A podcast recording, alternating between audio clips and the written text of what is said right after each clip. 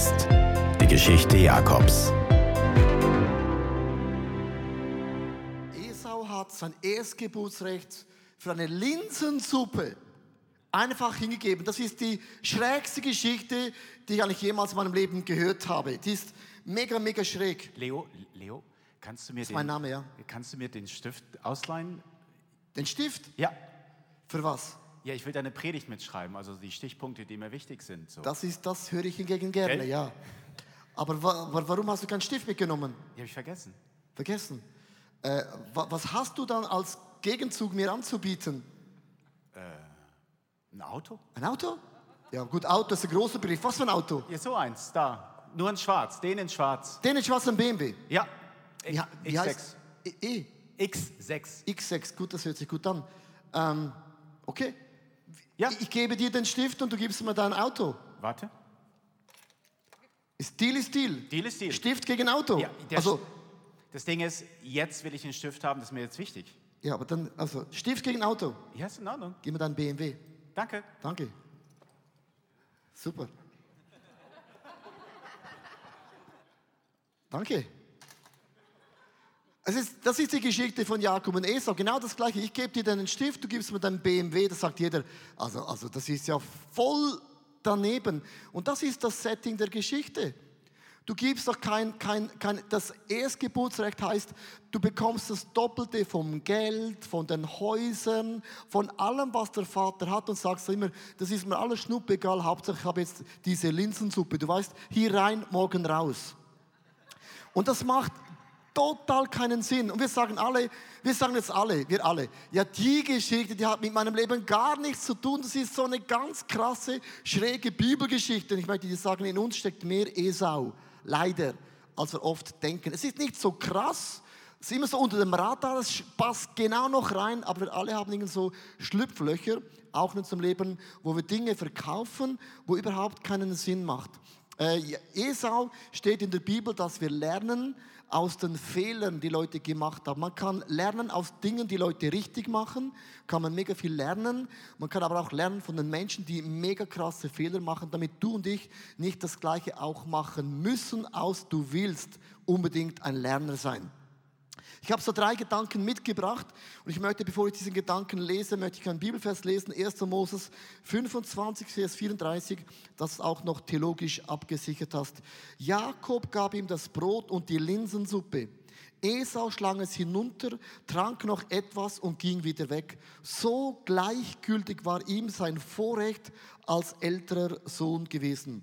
Es gibt so drei Achtung Segenskiller. Segenskiller Nummer eins ist, verwechsel nie Erfahrung mit Reife oder verwechsel nie dein Alter mit Reife. Weil die meisten uns denken, Jakob und Esau, der Streit, da waren sie Teenager, da waren sie vielleicht 17 Jahre jung, da ist das normal, ein bisschen zu schauen, wer ist der Ältere. Aber die Bibel sagt, wenn man es theologisch durchdenkt, die waren 60 Jahre alt. Also mit 60 Jahren würde meine Mutter sagen, du bist zu alt, um noch so zu denken. Also wenn du 60 Jahre alt bist, das ist deine Geschichte. Verwechsel nie dein Alter mit dem Reifegrad, wo man ist. Das heißt hier im Vers 27, die Jungen wuchsen heran. Heranzuwachsen heißt nichts zu tun, dass auch geistlich reif bist. Ich möchte euch so vier Stufen von, von geistlicher Reife ganz kurz erklären. Überlege dir ganz kurz, wo, in welchem Stufe bist du heute zu finden. Zum Beispiel Esau war wie eine Tomate. Er war so eine unreife Tomate, so eine verwelkte Tomate, so eine ungenießbare Tomate. Eine ungenießbare Tomate ist eine Tomate, die die, die Bestimmung vergessen hat. Also ein, ein unreifer Christ hat die Vision in seinem Leben vergessen. Es gibt einen Unterschied zwischen lustorientiert oder visionsorientiert.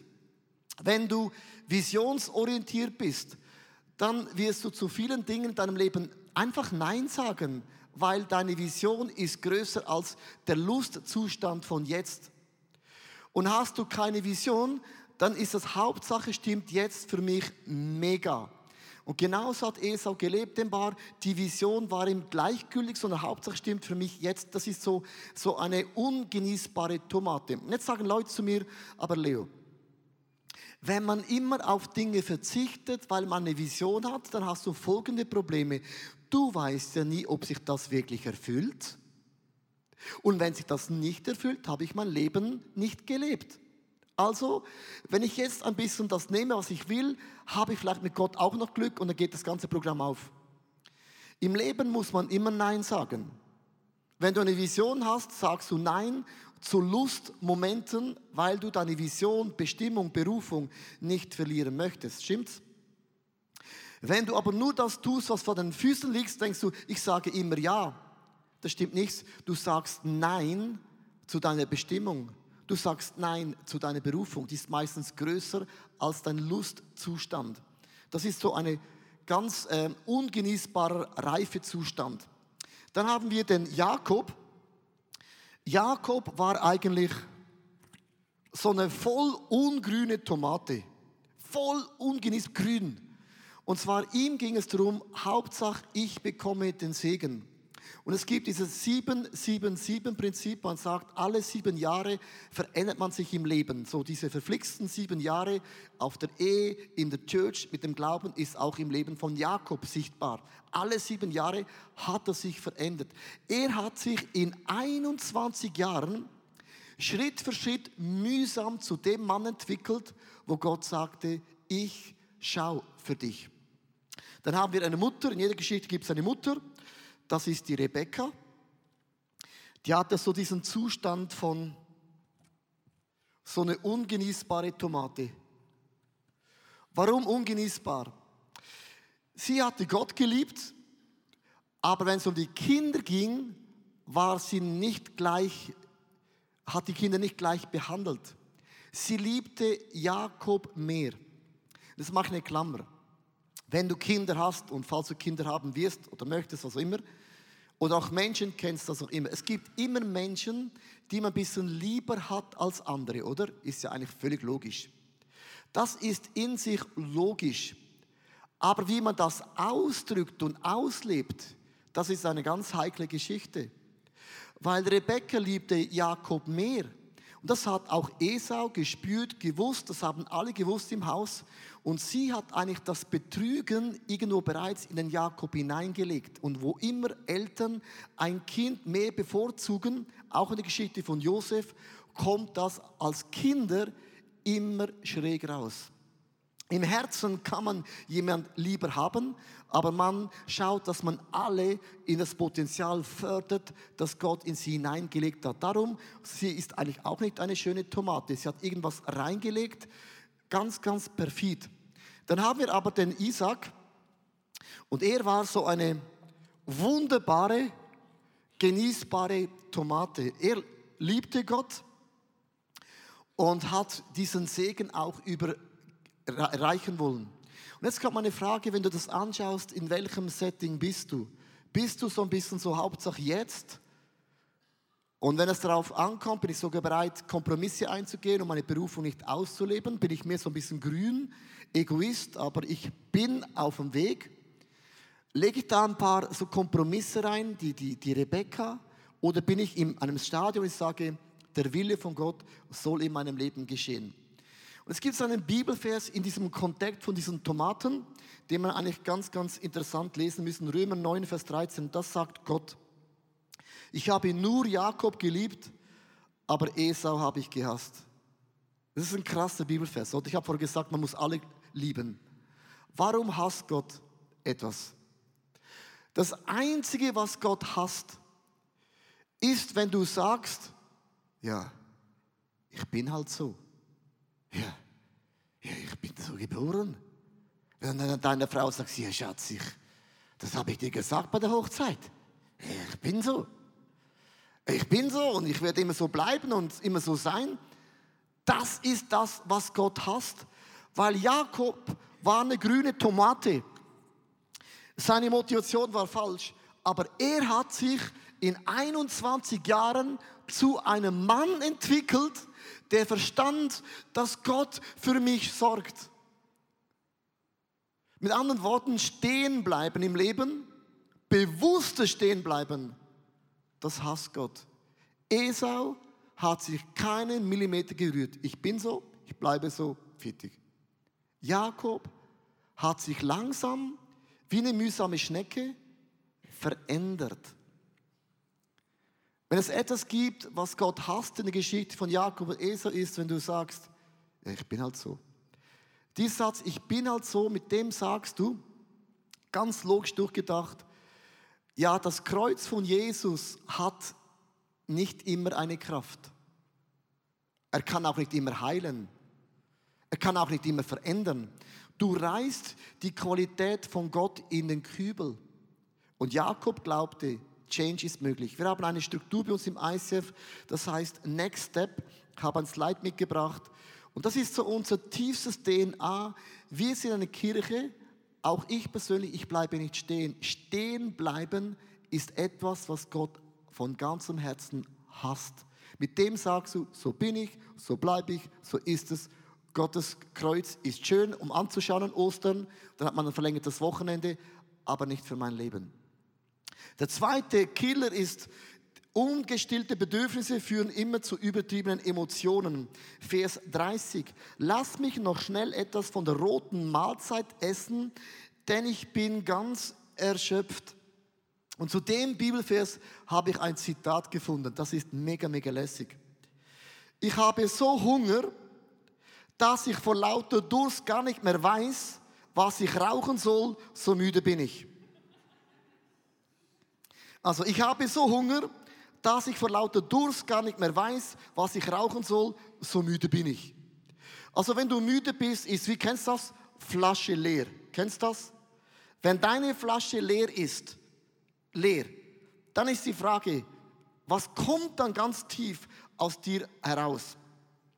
In Vers 31 bis 32 heißt es, was nur wenn du mich dafür ein Vorrecht als älterer Sohn überlässt, vor Jakob, was nützt mir mein Vorrecht als ältester Sohn, wenn ich am Verhungern bin? Was nützt es, wenn Flasche leer? Was nützt es, wenn Gott sagt, ich segne dich, wenn ich kein Geld auf dem Bankkonto habe? Was nützt es, wenn Gott sagt, es ist nicht gut, dass Frau und Mann ist alleine, ich bin noch immer alleine, ich bin Single, 88 Jahre alt. Was nützen die Verheißungen von Gott? Und jetzt möchte ich euch was teachen, das ist mega, mega tief. Wann greift der Teufel dich an? Die Bibel sagt, der Teufel ist wie eine Schlange. Und ich habe überlegt, welche Schlange passt dann am besten zum Teufel?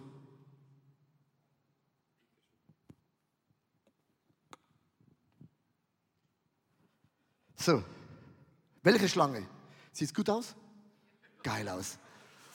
Welche Schlange passt am besten zum Teufel? Es ist die Boa. Eine Boa, dicke, fette Boa. Weißt du, eine Boa, ein Tier zerlegt. Es schlängelt sich um ein Tier, es schlängelt sich um einen Menschen. Und jetzt denken die meisten, eine Boa, die, die, die geht so eng und sie zerbricht die Knochen und dann stirbt man. Und das ist eben nicht der Fall. Eine Boa zieht zusammen und zwar folgendermaßen, wenn du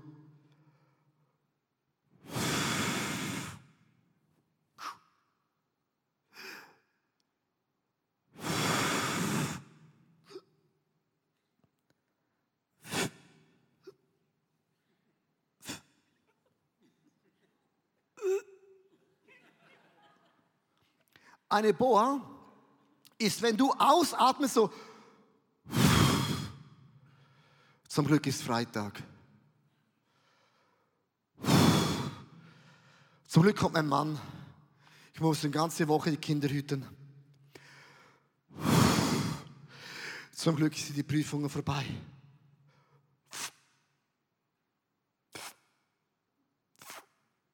Immer wenn wir ausatmen, dann schlägt die Schlange der Teufel zu. Er schlug bei Esau zu, er kam vom Feld, er war müde und hat gesagt, Essen, Linse. Merkst du, der kann gar nicht mehr denken, Blut ist abgestellt. Linse essen. Linse essen, Teufel drückt dich dann zu, wenn du ausatmest. Er greift dich nicht an, wenn du, sondern dann greift er zu. Stell dir folgende Fragen, das ist jetzt wichtig, dass du es aufschreibst. Du musst dein Muster verstehen, wann dich die Boa zuschnürt. Wann? Das ist bei jeder Person anders. Es ist erstens die Wann-Frage. Wann gerate ich in die Versuchung? Bei Esau war es, als er Hunger hatte. Es kann sein, wann werde ich am häufigsten auf die Probe gestellt? An welchem Tag? Zu welcher Uhrzeit? Was ist so dein Muster? Welcher Tag? Vielleicht ist es bei dir der Montag. Vielleicht ist das jeder Tag. Dann gute Nacht. Und zwar immer, wenn eine Flasche leer ist, verstehst du? Ich wurde kritisiert, ich habe Misserfolg bei der Arbeit, ich habe eine Druckphase, es ist leer. Ich habe euch zwei Bilder mitgebracht von mir. Und zwar, der ICF-Konferenz hat angefangen in Morschach. Wir hatten 50 Pastoren, Männer und Frauen, kamen da zusammen. Habe ein Bild mitgebracht. Hat mich da der Teufel angegriffen? Nein. Weil wenn du voll dran bist, greift sich der Teufel nicht an. ICF-Konferenz, Hallenstadion, hat er mich angegriffen? Nein. Der hat mich zwei Tage hat er mich nicht angegriffen. Zwei Tage war ich voll im Saft. Weil wenn du im Saft bist, wenn du voll Gas gibst, greift der Teufel nie an. Sondern weißt du wann? Nicht am Montag, da war ich noch voll Adrenalin.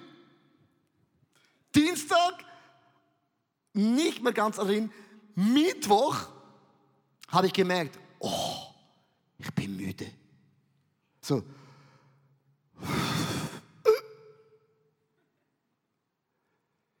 Der Feind greift dich nicht an in deiner Stärke. Auch nicht jetzt, jetzt greift er dich nicht an. Jetzt bist du hier voll gepumpt. Immer, wenn du ausatmest. Wann ist das in deinem Leben der Fall? Bei mir ist es meistens am Montag, ist eigentlich mein Tag, wo ich voll, ich gebe alles am Sonntag, ich schwitze, ich verliere immer mega viel, immer ein Kilo pro Sonntag. Ich bin am Montagmorgen immer ein Kilo leichter. Ist immer geil. Dann geht es nach oben. Weil ich bin, ich schwitze, ich gebe alles. Bei mir ist der Montag. Die, dritte, die zweite Frage ist, wo? Wo werde ich versucht? Am Arbeitsplatz, zu Hause, der Nachbar? Im Ausgang? Im Urlaub? Weißt du, was bei mir das Wo ist? iPhone. Social Media. Da, da, da schaue ich dann immer, was machen andere. Und das ist mein Punkt, wo der Feind. Es ist die Frage, wer? Sind das Freunde, Mitarbeiter? Sind es viele Menschen? Bei mir ist es nach dem ICF-Konferenz, möchte ich ganz ehrlich sein, am Mittwoch war ich auf Social Media, das, das postet jeder das beste Foto, das ist plötzlich alles das Beste. Das beste Essen, der beste Mann, die beste Frau, die besten Kinder, der beste Ausflug. Und ich war zu Hause und habe gedacht, der hat einen neuen Hamster. Ich habe nicht mal einen Hamster. Sie hat ein Foto gemacht mit einer Schnecke. Ich habe nicht mal eine Schnecke gesehen in der letzten Woche. Das ist egal, was gepostet wird. Und dann, dann ist wirklich, da greife ich der Feind an. Da beginne ich plötzlich, ich frage mich so, mich zu vergleichen. Drei Tage später, vorher war ich am Hallenstadion auf der Bühne. Und drei Tage später, du hast eine Ratte. Ich bin eifersüchtig. Also das ist total unlogisch, verstehst du? Es ist unlogisch. Und meine Frage ist, was ist bei dir unlogisch? Du musst wissen, wer. Und dann kommt die Frage, wie, wenn ich müde bin, einsam, gelangweilt, depressiv, gestresst, verletzt, verärgert, verwirrt, erfolgreich. Das sind die Frage, wann greift der Feind dich an? Weil die Geschichte von Esau ist keine Zufallsgeschichte. Der kam müde von der Arbeit nach Hause und hat gemacht,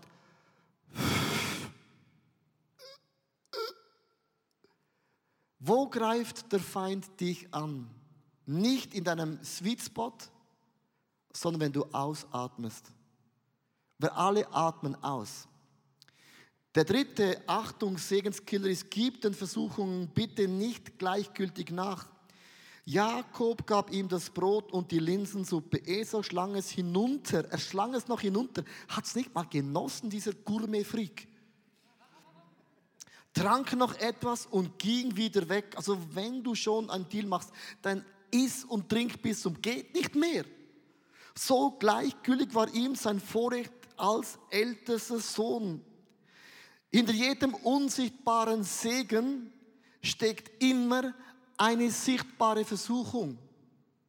Hinter jedem unsichtbaren Segen, das man noch nicht sieht, aber glaubt, steckt immer eine sichtbare Versuchung. Und der Feind raubt uns fast immer unsere Freude. Ich habe eine Grafik mitgebracht. Ich hoffe, sie hilft dir. Sie hilft mir immer wieder in meinem eigenen Leben. Es ist die Frage, hast du ein Problem? Wenn du sagst ja, dann hast du ein Problem. Kannst du was tun? Die Frage ist ja oder nein. Und dann ist die Frage, dann mach dir keine Sorgen. Hast du kein Problem? Ist die Antwort nein, dann mach dir sowieso keine Sorgen. Und diese Grafik, ich habe die studiert und die denke immer, die die ist so schräg. Die Grafik sagt eigentlich, egal ob ja, nein, egal wie, sie sagt eigentlich schon vom Anfang an, mach dir keine Sorgen.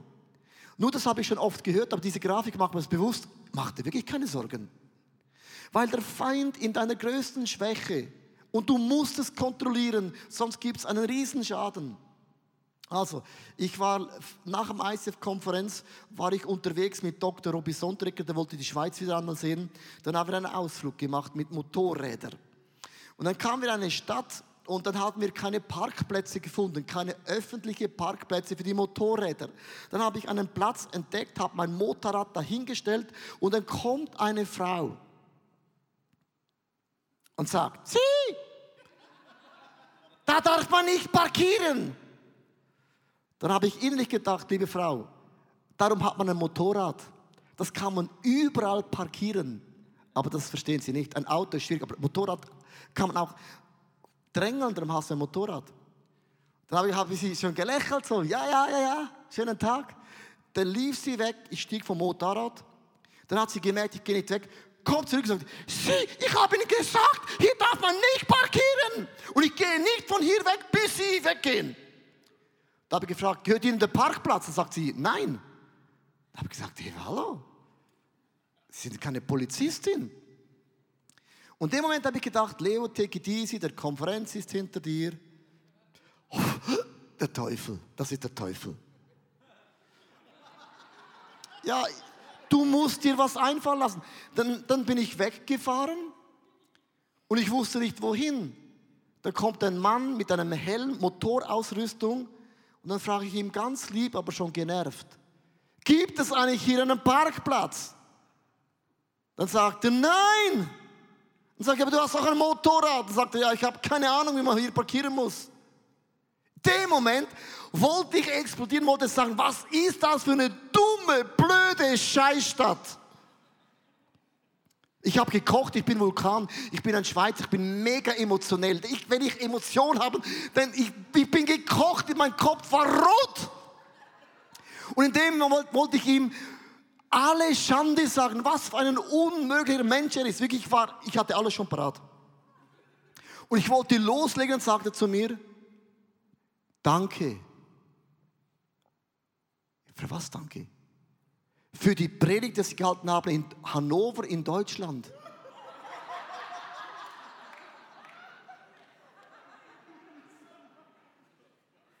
Und ich, gern geschehen.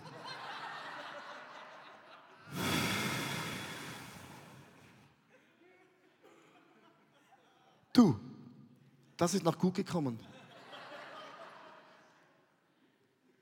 Und dann habe ich mich so geschämt, weißt du warum? Ich bin nicht mehr der Jüngste und mir passieren noch immer die einfachsten, dümmsten Knicke, Anstandsregeln. Aber es war nach einer Konferenz, ich war im Loch drin. Und der Teufel wusste, bring eine Frau, die sagt, man darf nicht parkieren. Genügt schon. Ich möchte enden mit zwei Bibelversen. Hebräer 12, Vers 17. Und dieser Bibelvers ist dramatisch. Ihr wisst, wie es Esau später ging, als er den Segen bekommen wollte, der ihm, dem Erstgeborenen, zustanden muss erfahren, dass Gott ihn verworfen hatte. Er fand keine Möglichkeit mehr, das Geschehene rückgängig zu machen, so sehr sich auch unter den Tränen darum bemühte. Ihm hat es leid getan. Verstehst du, so oft in meinem Leben, ich reinfalle, es tut mir leid. Und ich wünschte mir, die Situation zurückzunehmen, auch unter Tränen. Darum ist das Muster zu verstehen so much entscheidend, dass du weißt, wann und wo, wenn ich ausatme, kommt diese Boa. Es müsste eigentlich theologisch heißen, ich bin der Gott Abrahams, ich bin der Gott Isaaks und ich bin der Gott Esau. Denk ganz kurz nach. Es müsste heißen, ich bin der Gott Abrahams, Isaak und ich bin der Gott Esau. Warum steht dieses Wort Esau nicht da? Weil er sein Erstgeburtsrecht, seine Bestimmung, Berufung weggeworfen hatte. Jakob war einfach nicht der erste Plan von Gott. Man kann, und jetzt kommt der Punkt, dass Gott gnädig ist, dich rausrettet, das ist keine Frage. Gott ist gnädig. Gott kommt immer mit deinem Leben zum Ziel. Die Frage ist nur wie. Man kann eine Bestimmung, Berufung auf die Seite legen. Da habe ich gedacht, Gott, kann ich dann eine Predigt so beenden? Das ist mega depressiv.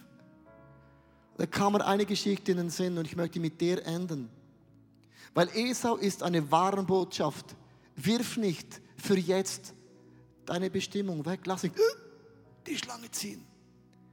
Da war auch ein Sohn. Er war der Erstgeborene. Sein Name ist Jesus. Er kam auf diese Welt, wurde von der Schlange in der Wüste versucht. Der Schlange hat ihm gefragt, bist du bereit, das Erstrecht zu tauschen? Der Teufel sagte, Jesus, wenn du mir alles gibst, was du hast, dann gebe ich dir Brot, ich gebe dir Reichtum, ich gebe dir alles, was du brauchst. Und sagte Jesus, ich bin das Brot, ich bin das Leben, mir gehört schon alles. Er hat die Schlange auf die Seite geschoben. Und aus diesem Kontext raus sagt Jesus etwas Hochinteressantes für dein und mein Leben. Römer 8, Vers 29. Denn Gott hat schon vor Beginn der Zeit aus der Welt und sie vorherbestimmt, seinem Sohn gleich zu werden, damit sein Sohn der Erstgeborene unter vielen Geschwistern werde. Und wenn Jesus unser Erstgeborener wird, bekommst du das Erstgeburtsrecht immer wieder neu. Der Feind mag es dir stehlen, der Feind mag uns auf die Hindernisse reintun, auch wenn Dinge gestohlen worden sind. Das sagt Jesus, ich bin gekommen, das, was mir gehört, sagt Jesus, euch zu geben. Das ist der Unterschied vom Neuen zum Alten Testament. Altes Testament gab es keine Gnade. Es tut mir so leid, Gott, ich möchte bitte. Es gab keine Gnade mehr.